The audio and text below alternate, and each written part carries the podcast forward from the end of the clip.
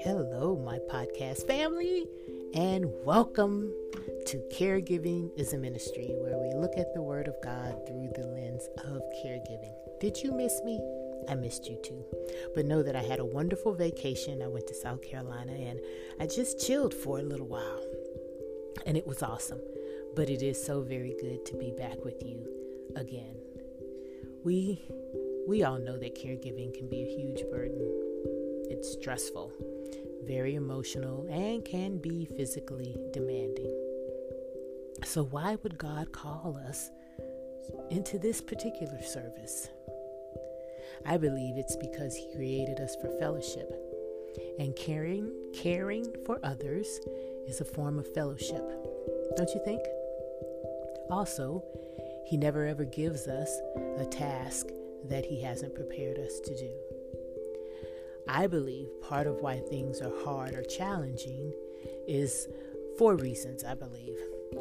First, it's so we can turn our focus to Him, right? Because He should be our focus. 2, because we've turned our focus to Him, we engage in a more intimate relationship with Him. 3, we learn to give of ourselves to Him and then to others. And 4, this giving of ourselves to Him and others is what fosters community and connection.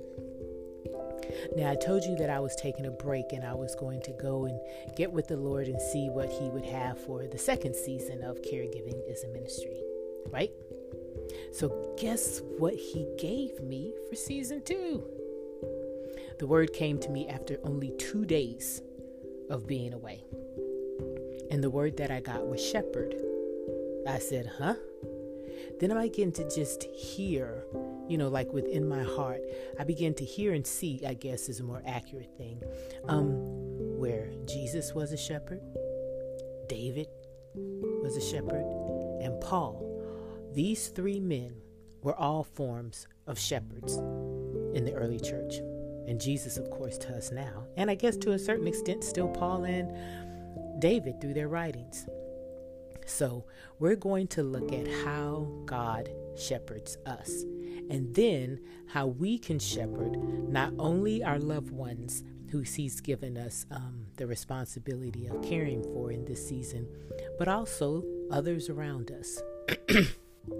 First, in looking at shepherding, I really want to focus on you, the caregiver.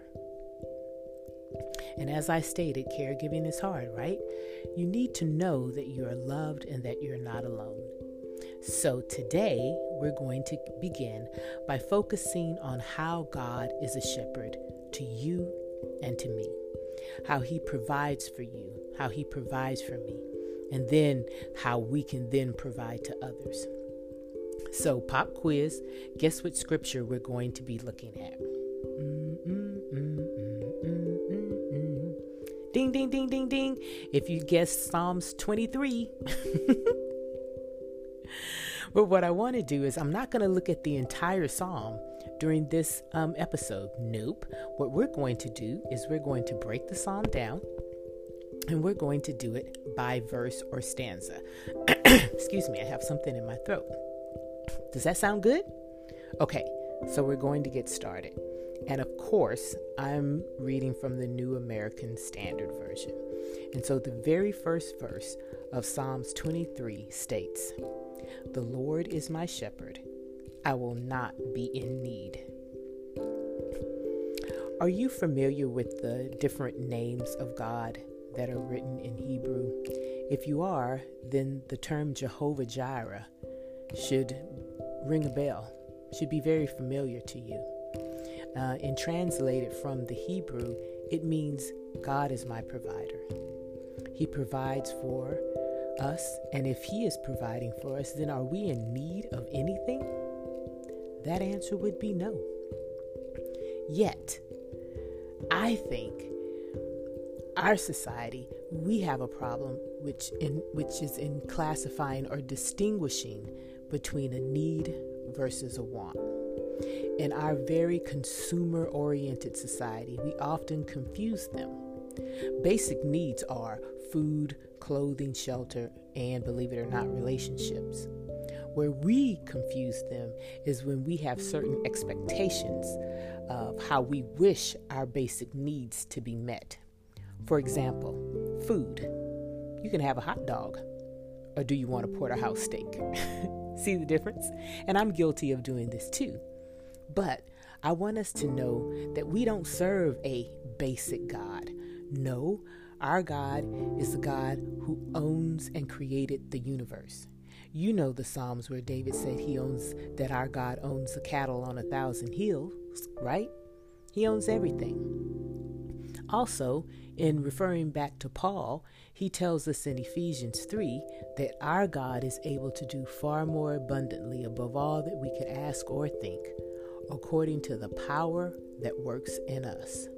So let's put a pin right there in that phrase, the power that works in us. What could this power be? I mean, I'm emphasizing the word power here. Has this word power been used to describe an individual? Well, let's have a conversation with our dear brother Luke. It seems as though I recall in Acts, the first chapter, the 8th verse, Luke references a conversation that Christ had with his disciples before his ascension into heaven. He, being Jesus, said this, "But you will receive power when the Holy Spirit has come upon you." Hot dog! Power is the Holy Spirit that resides in you and me.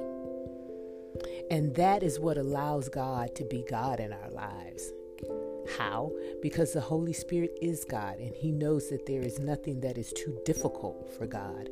And when we just move out of the way and allow the Holy Spirit to work in our lives, it shows us he just shows up in supernatural ways. You know, I used to think that all of the supernatural miracles that occurred in both the Old Testament and the New Testament I believed that they were real, but I just didn't think that God was in the miracle supernatural business now, that for some reason that was reserved for Bible times and not now. But I'm wrong. And I tell you this story. I have a dear friend, Dolores, who is in Hawaii, who helped me with my mother. And she would go on mission trips to Haiti. And she told me that this was her second trip, I believed, and she had come back, and I had invited her over for dinner so that she could share her experience with me and Mama. And so she's telling me this story.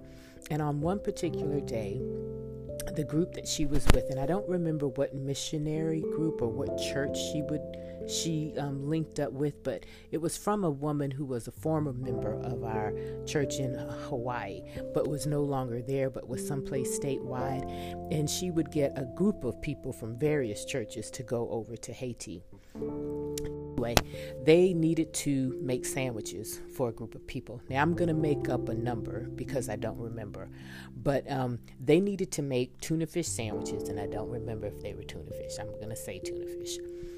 They had to make tuna fish sandwiches for, let's say, 30 people. What they had was a half a loaf of bread and then a full loaf of bread. And you know, when you make a sandwich, you put two loaves together, right?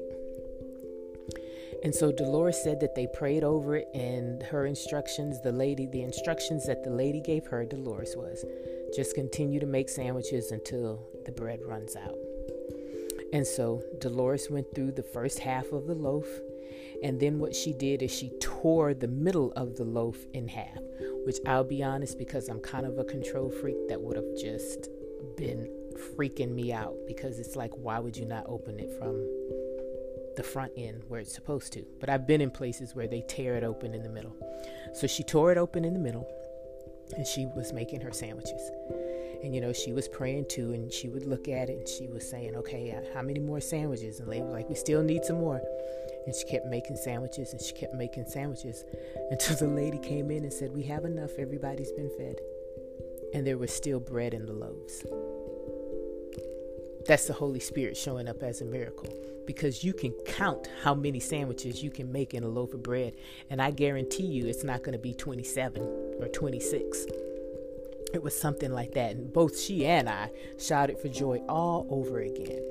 God is definitely our provider. He is going to provide for us as long as we trust him. And sometimes even if we don't trust him, he still continues to be faithful and provide for us.